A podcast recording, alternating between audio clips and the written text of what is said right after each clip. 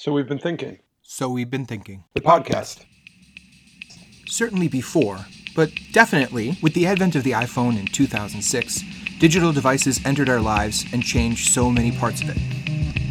What effect has that had on our definition of literacy and citizenship and on our understanding of socialization? So I'm Carrie Gallagher. I am the assistant principal for teaching and learning at St. John's Prep in Danvers, Massachusetts, and I'm also the director of K-12 education for connectsafely.org. Fantastic. So I know um, a, a, little bit about your background and actually a quick story for all our listeners. Um, Carrie and I went to St. Anselm College together in Manchester, New Hampshire, but I don't think we ever actually crossed paths while we were there.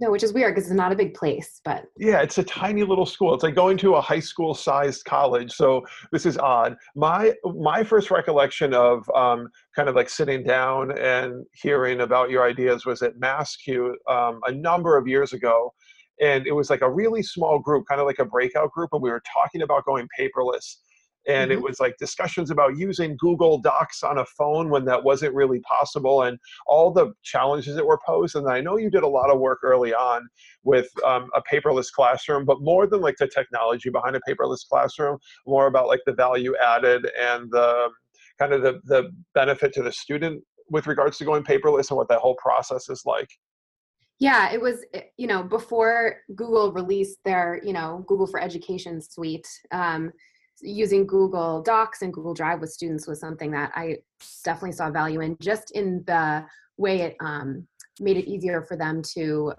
collaborate but also it made it easier for me to give them feedback faster yeah. i just found the whole um, the efficiency of commenting and um, and communicating with them via Google Docs much better than writing comments and margins, which was always my least favorite part of being a teacher. yeah, I bet everyone's right. So yeah.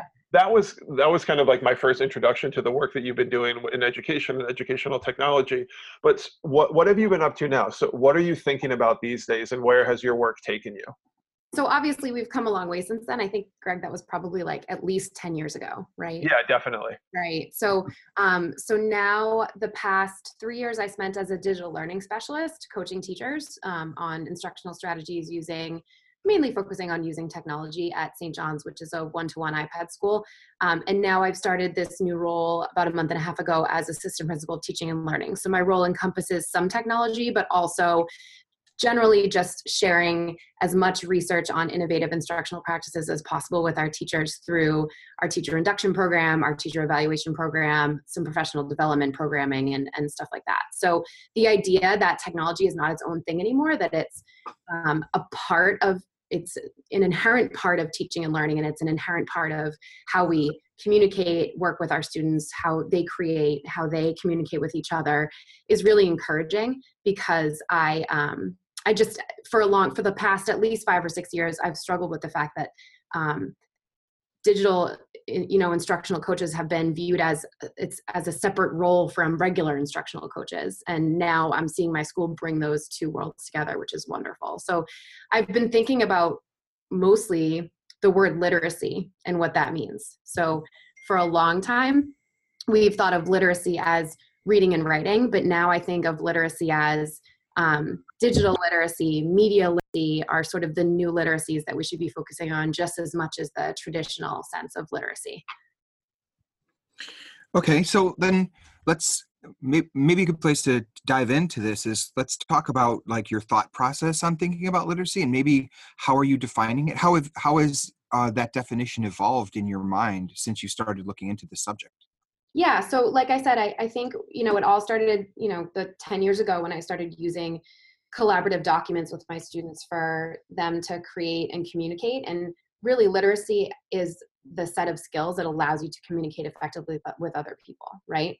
So for a long time that meant reading and writing um, and it maybe meant some public speaking but now in order for you to communicate for any of us to communicate effectively with other people we need to not just be able to master reading and writing and interpreting um, text effectively, we need to be able to communicate using um, animations, using audio, using video, and we need to be able to use the tools that allow us to create those things effectively. And so those are the two new literacies. Digital literacy is the ability to use the tools to create those things, and media literacy is the ability to produce and interpret media that other people create in order to effectively communicate or understand what they're trying to communicate to you. You know, Carrie, right now, Greg, I know that Greg is like super excited because in the last few weeks on Twitter, uh, I've seen a lot of conversations he's having about like what is literacy, defining literacy. And you should probably know that one of the reasons that we're doing a podcast is we just really believe that you if you have a message or a story that you want to get out the whole project behind so we've been thinking is to tell everyone's stories to get our stories out there and to share other people's but um, right now audio is a, a, place where it just connects with mm-hmm. so many people like the technology is right the infrastructure is right and you can reach people. And we were talking about is is is it our responsibility as teachers to make students uh, able to communicate or help students to develop the ability to communicate in that way? And and can we call um if are we going to say that a person is literate if they can't communicate in most of the other areas of communication that are available to us? Like do we have to go past they can read and they can write to say like but you can't make a movie and making video is becoming a more and more important part of what it means to be uh, literate in our society. How, like how are we communicating across with all of these other people? So i like your definition because it in my mind it's saying we need to allow students to communicate with people to share their stories and get their their thoughts out there. Greg? Uh, yes yes to all of the above. Yes right. to carrie yes to sean. Um, that I, I was I was I, I asked that question recently, and the most thoughtful response I got was from Scott McLeod, who basically said it, he echoed exactly what you're saying, Carrie. But then he added one more idea, and he added the basically the concept of um, and the most kind of like prevalent uh, form of media in, in your time. So yeah. this is so it's like that little that subtle change to what it means to be literate i thought oh that's exactly it that's the piece i've been missing because i think sometimes it's easier for it's easy for people to say well i i don't like you know whether it's podcasting making video um, a social media platform like I'm, I'm thinking about the implications of media literacy when it comes to like instagram tv because it's so new and people haven't figured it out yet and that's the platform of the time but it doesn't mean we disregard it because it's going to go away because it is the platform of the time now. So with all that said i wonder what you like what is there a process you work through? Is there a framework that you use? Is there a mindset that you use to get kids to start to become more comfortable with these different forms of media? Yeah, I mean, I think that so. First of all, with Connect Safely, I co-authored the um, Parent Educator's Guide to media literacy and fake news. And the trigger for that was sort of the the fake news whirlwind that began with the election um, with the presidential election. But now it seems like it's taken on another life because of all the things that the two of you were just talking about. I think the best way for me to talk about this greg is to i think you and i have kids that are similar ages is to talk about how i work with my own children on this because i know my, so my kids are six and nine and i know that they're not learning how to um, you know storyboard create and then edit video in school just yet because i think most school systems think of that as a skill that's too advanced for a six and nine year old but i feel like that's a literacy that my kids should know. Um, and so we've started you know doing that at home for fun together like little video projects because i think that that's a skill that they should be able to use to communicate with the world the way they want to. I also will sit on my phone with my girls on either side of me and scroll through my Instagram or scroll through my Facebook and we'll talk about what we see and we'll talk about why we like something or why you might comment on something and what that means and how that is effectively communicating with the people who made those posts. And I just think all of those are really important literacies that I want my children to learn.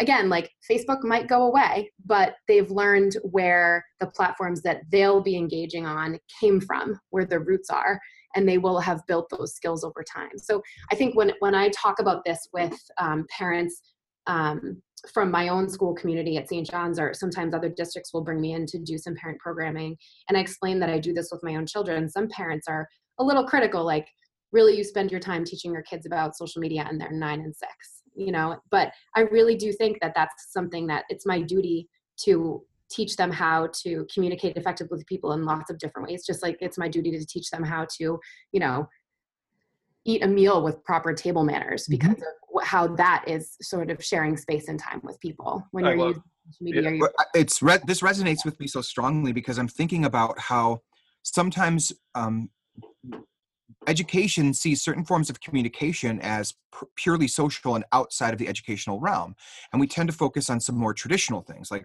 no teacher is going to advocate the responsibility for teaching writing or, or to, to speak many times. But um, I think that um, our students are out there communicating using these tools and if we abdicate the responsibility to help them to see the true power of them and we only let them tap into the surface level or like the, um, the, the, the, socially obvious uses of that technology we're really missing um, helping them to understand communication in general more deeply like why things work and how they work and the pitfalls of that so in the same way that you would sit with a young child to do that i think we need to do that with junior high and high school students i wonder you know is it should we be out there helping them to communicate more effectively, more appropriately in some of the more, I don't know, they might be faddish to say Instagram TV, but as a history teacher, I can't I can't prevent myself from diving into historical stuff right now. So everyone, just forgive me for talking in history right now. Um, you know, long ago, um, I, I, took an African American, uh, excuse me, an African history class, and they talked about the the most dominant forms of communication and music was such an important cultural part and it was compelling and it was t- singing songs about the past really conveyed culture to the people who sat around a, a fire or sat around at family events and that was meaningful communication and it was just song but in the same way cave art is the same thing. Like there was a time when how do you communicate with anyone? But if you put pictures on a wall and powerful images that had symbolism it it was meaningful. It's meaningful to the point where we can look at it today and and it's our only portal into that time in some ways. So i think that maybe we're leaving value on the table by not taking on a discussion of some of these forms of communication. I mean there are people who have built entire businesses off their social media presence right yeah. and they're incredibly successful and they continue to as new um, platforms emerge, like um, Instagram TV, for example, start testing it out and um, sharing their broadcast there, and you know, move. They're they're the ones who are setting the tone for how we use all these um, future platforms because they tend to be the first one to try them out since they've depended on them to reach their customers and their audience. So, I mean, all you have to do is take a look at how those other people are using it and notice that if, if that's one way to successfully build a business shouldn't those be skills that we're teaching our children so they're prepared for you know operating the businesses of the future? I don't know. It just seems like it makes a lot of sense. Yep. It's, it's completely aligned um, and people come to when you said that idea like people come to mind that are leveraging those platforms really well. Mm-hmm.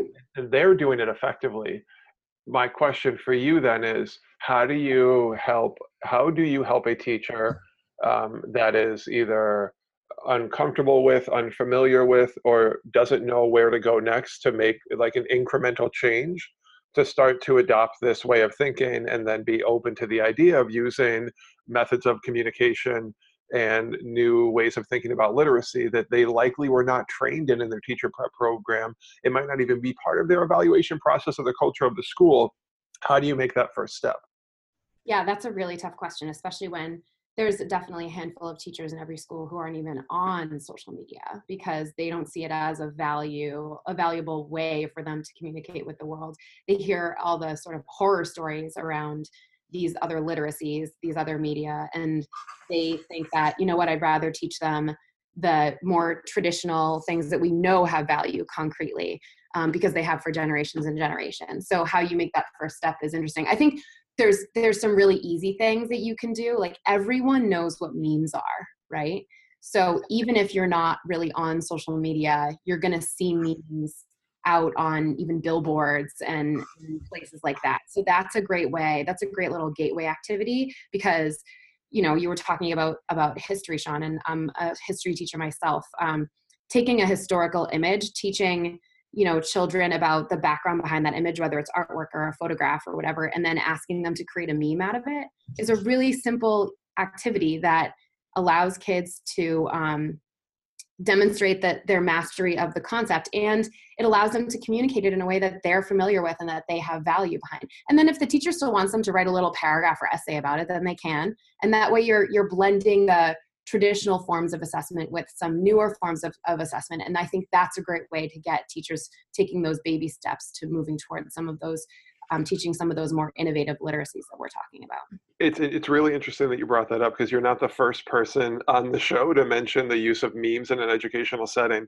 Uh, we had Amy Burvall on in a previous episode, and her whole idea was like you uh, uh effectively leveraging remix and she mentioned the use of memes. But Sean, you have to remind me, was it it wasn't distillification? What was the term she used? Distillustration. Distillustration. So right, when you make a picture, you take an idea and you simplify it as much as you possibly can into the most simplified like image meme symbolism to, to show that you really know and understand it. Mm-hmm.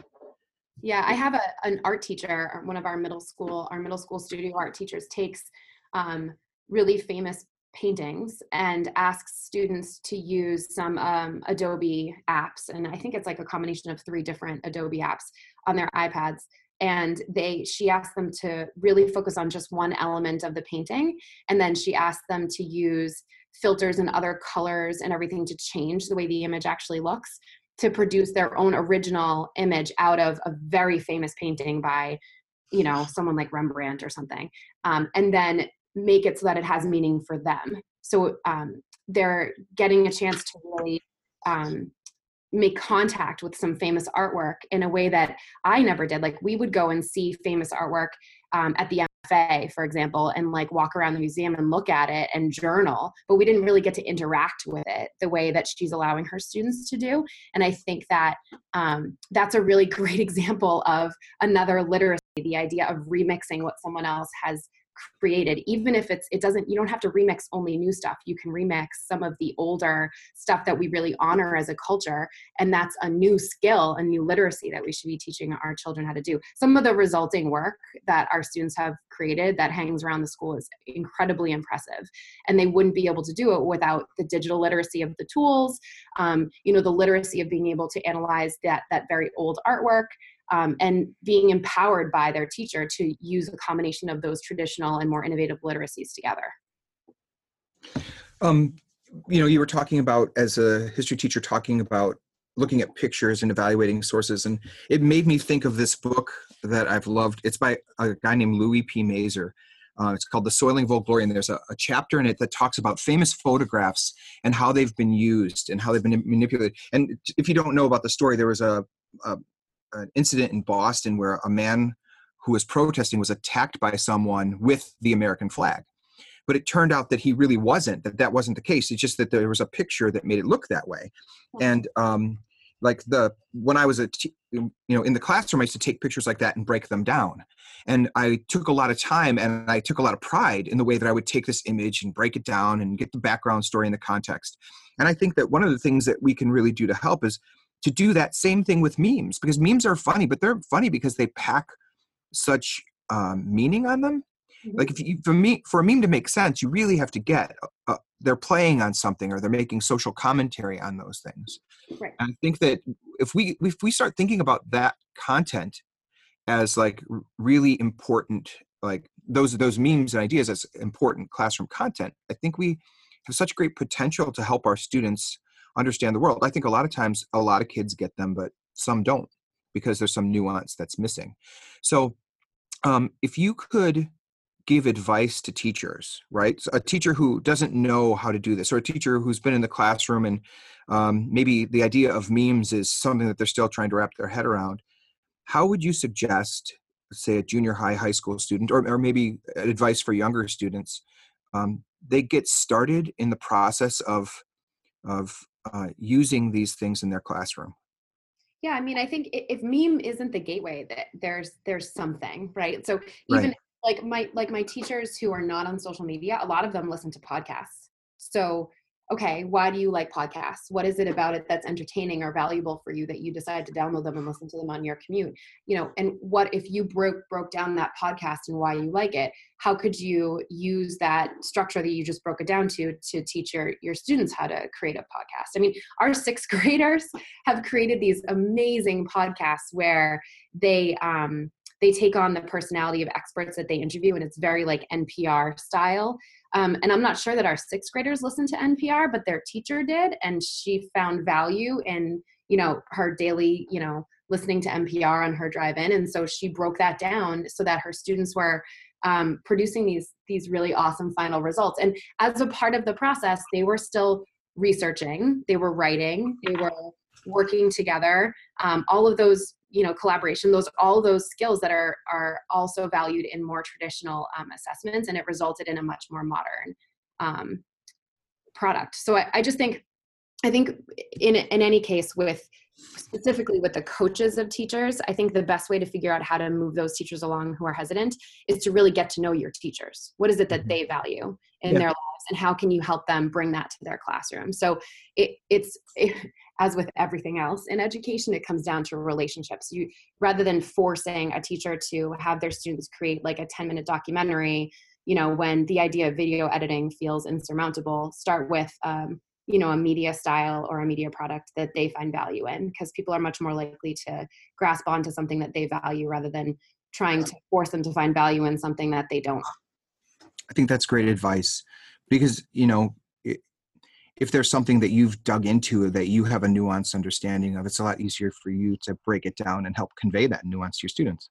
Yeah and giving teachers an opportunity to share their really great work with each other is is um, an important construct in schools and it's it's that's i think the, the biggest challenge for administrators is finding time when teachers are around and kids are not and teachers can share some really great examples of student work because once teachers see what their colleagues are doing there's a lot of oh i can do that i never thought of that you know and i can use that mm-hmm. idea in this different way in my classroom um, and you know I don't know. I think I think that's that's always a challenge, and there's no one solution because every school has to find their own solution for that. You know, just yeah. and all of that. And because the day is busy and there's much to do, yeah. and you know, taking the time that you have available and, and making it a time where we can sit and talk. Mm-hmm. Sometimes it can be really hard to do. But uh, I mean, a good place to start is just start a school-wide conversation about what is literacy. Like, what does it mean to mm-hmm. us? Just like the way we started this whole conversation at the beginning, right? Like, yep what is it that we value and how our students should be able to communicate and interpret others communications? And what are the different ways that they're already communicating that maybe we're not honoring in our classrooms just yet that we should be? Wow that's a really interesting point. The the word honoring that you just said i had that had never crossed my mind before and it it makes me think of um uh henry jenkins participatory culture where have you come across this work carrie? No so I, I, highly recommend i'll send you the link to it after the show but this idea that students are engaging in uh, and this this piece came out 10 years ago. Students are engaging in this participatory culture via media and technology and this was 10 years ago.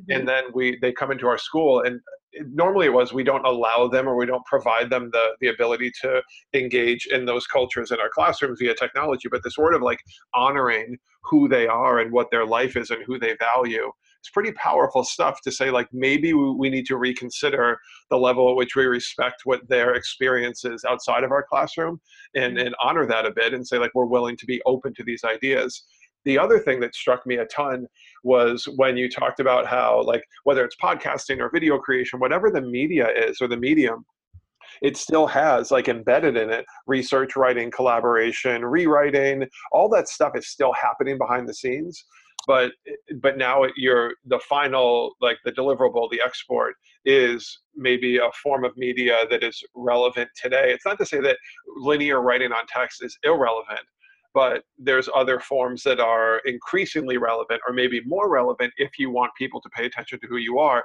This also makes me think of like austin kleon's idea of if your work is not, isn't online it doesn't exist. It's yeah. a, maybe an extreme perspective to take but it, I don't think that that idea is, isn't going away. Right, right. So there, this what everything you just said. Um, couple of things. Number one, my recent I'm a columnist for EdSurge, and my recent column is about this idea of um, seeing some of these new student products that we're talking about as rooted in very traditional skills that are still you know invaluable for them to learn and not seeing that you know adding new innovative processes to your teaching it doesn't mean you have to throw out the old stuff right? Like a, there's nothing wrong with a great lecture. Some people are great lecturers and they should not be prevented from lecturing and nobody should demonize lecturing as like something that is you know going to be a problem for a student to experience. But what happens after the lecture is really the question. So blending that innovative and traditional is is really important. And the the other thing that you said that um, that really struck a chord with me is um, as you were talking about honoring students and and the way they communicate and the modalities that they use we don't want them to see school as separate from all the other skills that they're learning in their own lives. They want us we want them to see that the skills that they learn in school will help make them better at the things that they value outside of school right? Um, one of the things that it has been a hot topic at st john's prep and this might be because it's an all boys school is the subject of gaming. And do we that like our students value gaming as an important way that they socialize and connect with one another but many of the adults on campus do not and they see gaming as pure distraction from things that are important.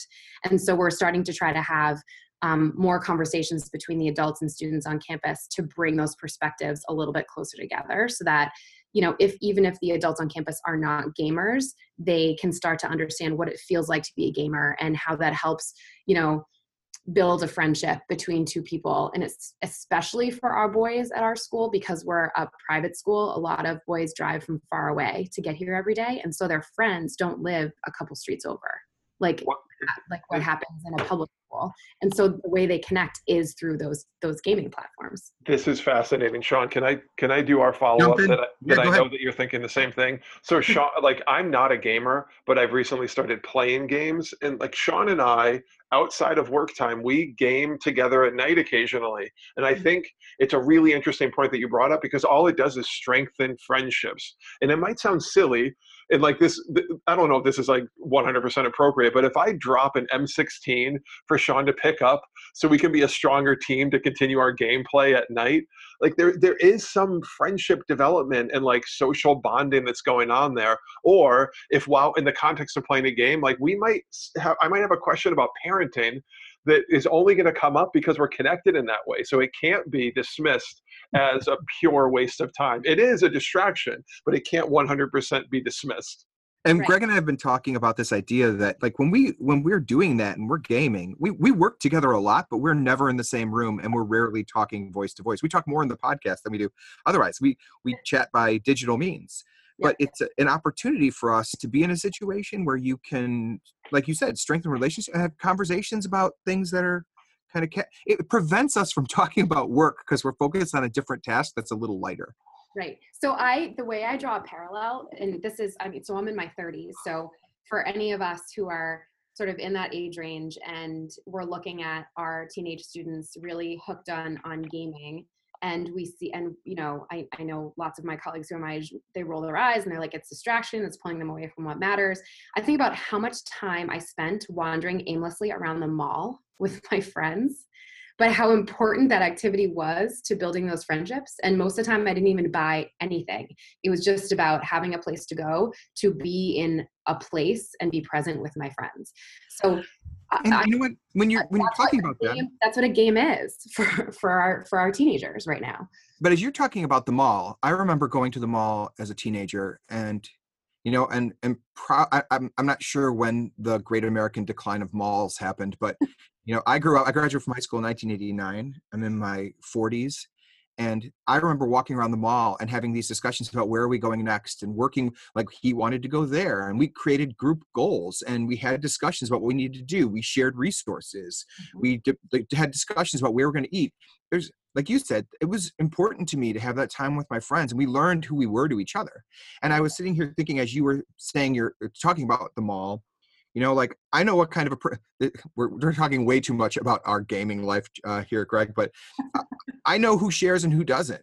I know who will stand by you and support you and who doesn't. I know who you know, like a, a, a lot of your personality comes out in that and i believe that there's socialization value in that mm-hmm. um, that we don't like to think about because I, I, and this goes back to this idea of memes. I think that sometimes we dismiss pieces of our pop and participatory culture mm-hmm. and we probably shouldn't be because if we examine it there's again there's value there and there's understanding that can be gained yeah I, I, mean this all goes back to what we started talking about at the beginning the idea of literacy right so yep. it is and it's like what you said greg it's it's the idea that you are able to communicate and interpret communication effectively in the media of your time so if gaming is the the socialization media of of this time, then allowing students to engage in that socialization is not a mistake. It's not a distraction. It's a part of how they build their relationships effectively. Mm, and it's and like they're when they're our age in their 30s and 40s and their children are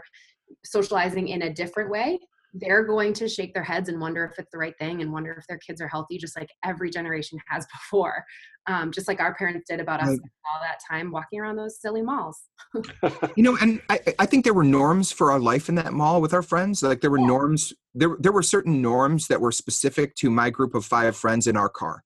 And I think that we as teachers, if you're a parent and you have the opportunity to watch your children uh, socialize in an electronic uh, in like a gaming environment there's a lot to be said there. My son plays fortnite a lot and he plays um, he does a lot with um, uh, various other games obviously um, and I think it's really interesting the way that his group of friends they have rules, they have standards, they have like a set. There are certain principles. You don't let people down, and and understanding what those norms within those spaces are becomes important to teachers exactly because when children who are being socialized with other children there come to school, we have to understand and unpack the norms that they have and then kind of figure out how to mold those into the norms that exist in schools. So as we're talking here, I think that there's you know probably a lot to be written about what those norms are and how what what impact they might have on schools in the future. Yeah and i think when adults are afraid to talk to kids about how they develop norms norms when they're gaming they're afraid to just because they don't understand the gaming world but that's a mistake because then the kids are developing norms without any guidance or discussion from adults. And i mean i think you know kids certainly should have their own spaces that are away from adults but they do need adult guidance on how to make those safe those spaces safe and positive and supportive sometimes because I don't know if you remember being a teenager, but I think sometimes I was a little over dramatic. I think it had something to do with hormones. Um, and and I know that teenagers are going through the same thing. So avoiding it and not talking about it and not valuing that form of communication or that literacy is a mistake because then kids are doing are are building those literacies without any adult um, guidance or help or support. And so, even if you are not familiar with how they communicate in that space, asking them tons of questions about it um, and just listening rather than judging is probably the most important thing, thing you can do to help them build their confidence and help them make sure that it's a positive experience for them. I think my son would love to be in your class, Carrie, because he he once said to me, "Dad, I love those games. He loved at the time he loved Minecraft. Uh-huh. And in school, when they were talking, he would bring that up in class, and he said that it, it's really hard to get people to listen and be excited about the, these things that I'm excited about because they just think it's silly games, mm. you know. And as a parent, uh, I was like, wow, you know, sometimes that's true. Sometimes there's games that they play, especially when they get older, that you're just like, well, it's just a game. But when it, it's really important to them and they're learning something from it, I think we can one it just validates them. And if, if, if a teacher can see the value in those experiences and and value them in front of their classes i think that they both gain insight into who their students are. And they but build also, right? I, I mean and or or it comes off as if you're dismissing this place in this world that matters a lot to our kids. Yeah you know it's funny like my mom is in her 60s and she plays words with friends still with her older brother who's in his 70s and so they actually communicate via that platform every single day.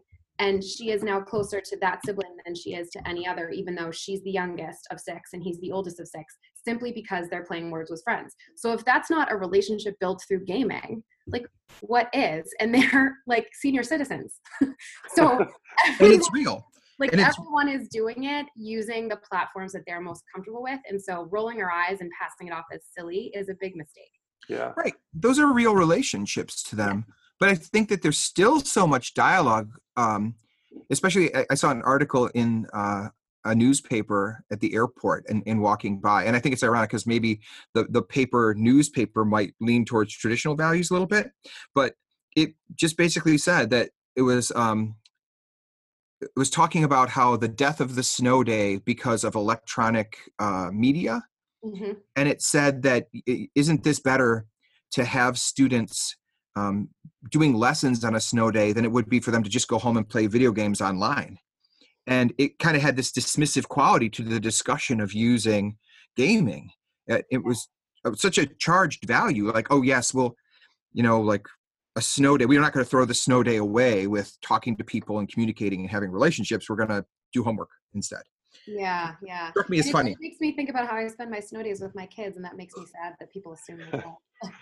Oh, I I absolutely will not be. I- I will not be doing homework on snow days. Thank you. no, I'm like taking them outside and throwing them in snowbanks. It's- you. Exactly. this, this is a this is a completely unexpected turn to the conversation. I never Yeah. thought we'd get into the idea of gaming. The gaming side of it is fascinating, and even to tie it into that idea of like the the media of the day or the the most powerful media or platform of the time. We can't dismiss it, right? Like that's a, that's apparent. We see value in it. To shift to add like this to this third perspective. So we've talked about creating content. Um, we the gaming stuff was a fascinating twist in the conversation. This third element, and I know you do a lot of work around this, and I've seen you present and talk about this idea, and you, you mentioned it earlier, is this idea of um, like of fake news and the need to be literate, not in the way to create content, but to evaluate content. And I wonder if you could speak to that. Like, what kind of work have you done around helping kids navigate an increasingly complex media landscape where stories seem to break every day about uh, you know the biggest social media platforms in the world realizing that they've been taken advantage of and not doing enough to protect uh, you know the people engaged in those platforms and, and even extreme perspectives of like this could be a threat to democracy if our culture is not aware of the messages that are being sent to them Yeah. So, um, so as part of my work with Connect Safely, we did some um, pretty significant consulting with the Yale Institute for Emotional Intelligence and the National Association of Media Literacy Education and the people who lead those organizations, um, and talk to them a lot about what is it that what are the skills that we need to build in adults and children in order for them to be able to navigate that landscape that's so complicated that you're talking about. And um, i think what we find is that this is this is not just a teaching kids thing this is a teaching adults thing that there are for the most part adults tend to rely on one or two um, sources for their news and that is a mistake because um, it, it, it's funny it used to be that when you when kids went online the biggest thing we were worried about is them being contacted by a predator right and Yeah. going meeting up with someone in person that they met online who they didn't know and now we like hail people that we don't know and get in their cars and then pay them like Yeah. through our phones right so um so i think it's it's way more nuanced than that now. And the one thing that i do in my workshops when i talk about this that tends to blow the minds of the adults is i take four different news outlets. And that doesn't mean like Facebook, which is where you might see someone post a link to a news outlet, like an actual news outlet, four different news outlets. And um, I have them go to the home pages and I say, pick the top two um, political news stories from today. And put them on a table and have them lay out the top two from each of those four um, news outlets on the ta- on the table, like in a Google Doc or something, and I have them do it in small groups. And then we take that and we compare how many of the news outlets are reporting the same story using different language in their headlines and how does the use how does their word choice change the way you think about that story before you even read it right or Yeah. which news outlets are reporting which news stories and which are choosing not to even report on those news stories and Right. why are they making those choices and if you're not going if we aren't going to several different news outlets every single day then we have to be okay with understanding that we don't know the whole story and believing that you know the whole story when you haven't consulted multiple different sources. So, Carrie, one of the things I like in what you were just saying is that rather digital citizenship isn't like a teacher lecturing on flag rules about citizenship or sharing a value out. Um, that there's some practical activities that you need to do, and uh, it, it's funny. Um, the presentation I'm giving in Boston uh, in November is about um, digital citizenship and digital literacy, but hands-on activities. Like, let's not just talk and say it's not a cautionary discussion where we share it. There are practical things that you can do. I, I like your idea for comparing news articles. One of the things I've actually tried is you go to the the um, news agencies that provide like um, like Reuters and AP that Mhm. give these distilled news sources. You have uh, students read those, Mhm. and then you go out to all the news branches that are going to identify that like AP contributed, Reuters contributed, and see what they change. Because what they change is very specific language changes, very specific perspective changes. It's so easy to distill them when you have the, the root article that was used uh, to start with, right? right, right. So that's just and, and, and, color and analysis that changes the way it can be interpreted by exactly so for me every time i discuss this topic what you'll have is teachers who are just eager to raise their hand and say here's this activity this this thing that you can do. So what i want is i want things that they can do. So my presentation is going to be hands-on activities that do this. So um, you, you had mentioned one. How about could you mention maybe a couple um, other activities that people might try if mm-hmm. they're a teacher that's maybe not comfortable diving into this topic or sometimes they try to they, they feel worried about this because they want to shy away from like politics and the difficult conversations of, of, of government in america today but mm-hmm. um, what are some things that you would suggest for people who are maybe not wise to this process that they could get in and do so the other really easy activity that's already kind of built for you is was released by the Stanford History Education Group when they released that study that said that um, more than 80% of middle school students couldn't distinguish between sponsored content and a news story on a homepage. That's a great study. Also, in that study was the idea that um, a majority of people who responded felt that it was the government's problem to solve, not our own. Yeah, yeah. So, but Here. built into the built into the PDF that reports out, on, and you can just go and download this off the SHEG site is um, the homepage that they use in the study. And I pulled that homepage up on screens in front of kids and in front of adults and really pulled apart that homepage and pointed out the, the little logo that's in the corner of ads when they're targeted ads versus the ads that are not targeted ads and explain the difference and how data scraping is used to figure out how things are targeted. And then you have the people that are sitting in front of you like actually pull their phones out and scroll through their social media and talk about which ad is popping up for you versus which ad is popping up for you and why are you not seeing the same ads? Um, like i know i was just online last night looking for a dress for my brother's wedding. So I know all of my feeds are going to be flooded with all these like dress websites now for the next like week and a half. I just know that's going to happen. Um, and I was uh, sitting next to my husband on the couch and he was like, have you seen this ad on Facebook? And he's showing it to me and he goes, what do you mean you haven't seen it? It's everywhere. And I'm like, it's everywhere on your Facebook, but it's not on my Facebook because we use those platforms differently. So that's like a really easy, quick activity that you can do with your students if you're comfortable with them pulling their phones out and scrolling through their social media while you're in there, while they're in your classroom. Um, but it is effective because it's hands-on and it shows them exactly the differences in how you know they're interacting with maybe the same media platforms really immediately. I, I kind of want to go back to that discussion about if you're comfortable with them taking out their phones. Yeah. And I really, I, I, I, this is just pure personal bias, but I really encourage teachers to get comfortable with them pulling out their phones yeah. because then we can start like that's our way of supporting them when when I was with my son, he would we were throwing a baseball around. It was a, a regular league ball, and it was important that we do that so we could teach him how to protect himself. And you're like like it like there's some risk in it, but we can mitigate that risk by engaging with them. So um, but I, understand it's it's a hard thing to do because there's a distraction factor in class when that happens. I think it's really powerful though because if if you say I want you all to take out your phones for this purpose, let's look at this together, and then the activity is over and you say okay now put them away because we're going to do this if we don't need them, you're helping them learn when it's appropriate to take something out versus when it's appropriate to put it away. If it's always put away, you're sending this message unconsciously that it's never okay to have your phone out and that adults just they are judging you when you use it rather than sending the message that you know there are you know permissible and helpful uses and there are uses that maybe are distractions and if if you can help them learn the difference by doing it in your classroom with them then you're helping them build you know those skills those not to mention the fact that when you make them put it away it becomes contraband and it I mean, somehow that almost incentivizes taking it out in a way, right? If they know they're, they're going to, it's important to them, it's a part of their life. And if they know that we're going to use it thoughtfully, mm-hmm. I think that sends a really important message about like, use it thoughtfully. Right. It's just such a weird mixed message that, um, you know, parents are giving their children iPhones when they're like 10, 11, 12. Um, because they're like it's a safety thing i need to, be able to contact you and it's something that I want you to learn how to use. And then they go to school and teachers are like, no, it's a big problem. Like, what kind of confusing message is that for an adolescent yeah. who's still trying to figure everything out? Um, it's just better to be able to teach them those those smart uses. Yeah.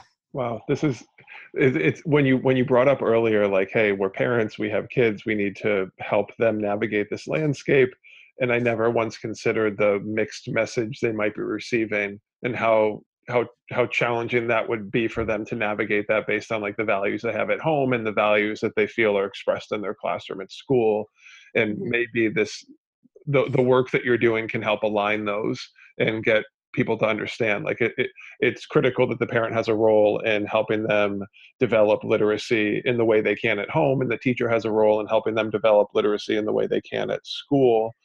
Um, so we there's pro- we could probably go on and on and this conversation could go on for quite some time but we get to now get to the funnest part of the the podcast which is where we borrow slightly from inside the actor studio and ask you three questions that are not related to this conversation at all, but a little bit of personal insight into what um, surprises you or gets you thinking creatively. So, are you ready? And we did not prep you for this one bit. So, are you ready? I guess I have to be. Yeah, yeah you, you, have no choice. you're, cap- you're captive. So, what is the song, the album, or the artist that you find yourself um, either playing on repeat or going back to often this summer? Oh my gosh. So it depends on whether I'm with my kids or not. Um, if it's just me by myself, I am totally sucked into Lana Del Rey right now. I just like love her mm-hmm. sound. She's so like smooth and fun and sexy, and I love it. Um, and then when I'm with my children, they've been bouncing back and forth between Shawn Mendes and Taylor Swift, and so there have been some pretty serious dance parties in my kitchen. That's fantastic. yeah. That's amazing. Sean, I'll let you take the next one. Okay, so I'm gonna st- like I, I love the music one because um, every time Greg asks that question, I write it down and I'll spend the rest of the week listening to you, you name it, whatever's been suggested, right? Um, Amy Burvall suggested the Peaky Blinders soundtrack and I am stunned by how much I like that. Okay, but I'm gonna go a completely different way right now and ask you, like, what was your favorite toy when you were a little kid?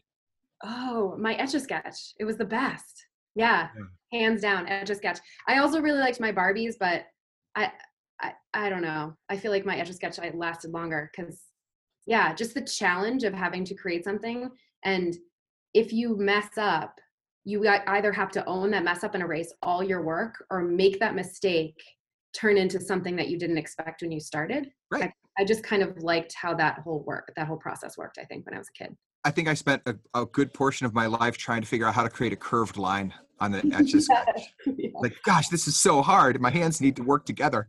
Yes. So I'm gonna. So Sean totally threw me threw me off with that one. We haven't done the toy question yet, and that I'm gonna take a riff on that. So uh, this is like either or question: binge a show on Netflix or read a book, and then whatever your answer is, what's the book or what's the show? Oh, that's well really played. Well played. I like both of those things a lot. So the whole binge a show thing, like I've never spent a whole day binging a whole series. That's like not how my life. Wait till there's a snow day and it's too cold to go throw your kids in a snowbank. Oh no, we're skiers. They just, okay, there you go. No, never mind. They have to go outside. But um, the book. So right now we have two community reads going, um, and so that's what I'm reading. And one is called All American Boys, and the other is called uh, Just Mercy. And they're both like really engaging books that are a different way on um, sort of I, identifying what it is to be a different race in the United States and specifically from the perspective from the male perspective. And because I work in a in an all boys school I think right now being immersed in boy culture is a new experience for me the past few years um, obviously because i'm not a boy. And so learning um, what boy culture is and and then analyzing really current issues from that boy perspective is just something that i just I feel like my mind is being blown all the time and I'm learning a ton. So it's very like work related answer and not fun at all, but it's just the oh, truth no, right now. That's totally reasonable. No, but your reading and your work, if you're doing it right, blend together. I feel like Greg and I both would tell you right now that with this new project and the podcast, it's really hard to draw a line between our passions and our our career sometimes.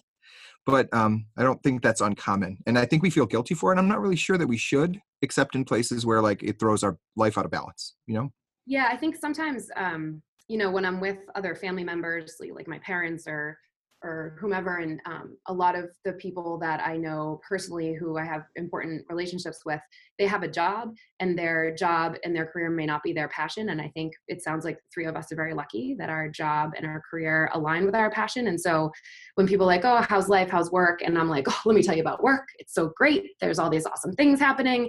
And then I'm like, how's work for you? And they're like, yeah, it's terrible. So I think sometimes that can be tough in those personal relationships, but aren't we lucky that um, that we are where we are and that we've got a place for ourselves? Yeah, we are absolutely. certainly lucky. We all we we certainly are. So, um, Carrie, I want to thank you for joining us on the podcast today. I feel really fortunate that our paths crossed m- many years later. I was telling Sean that our paths coincidentally crossed the other day on my street, which was a, a surprise to me, and that led to having you on the show, which was awesome. Um, so, Sean, any final thoughts before we go? No, just thank you very much. I, I like the way that this conversation moved from just like the school and educational base, but also I feel like a parent would get a lot out of this in terms of, you know, how we can go about addressing these topics with our kids. So, you know, that was a, I, I don't know, I, I feel like education when it's contained to the walls of school and our thinking isn't always uh, getting a full picture. And I, I think that maybe this conversation did a good job of that. Yeah, thank you guys. I'm really honored to be on your podcast as it as Awesome. it begins. It sounds like you guys are doing some great work with this. The presenting sponsor of the So We've Been Thinking podcast is EdTech Teacher, leading change in changing times. For more information about our guests and resources mentioned within the podcast, please go to sowe'vebeen.thinking.com. If you'd like to propose a guest or a topic, please reach out to us on Twitter, where you can reach us at Greg Kulowiec, at Sean McCusker, or send us a message on our So We've Been Thinking account.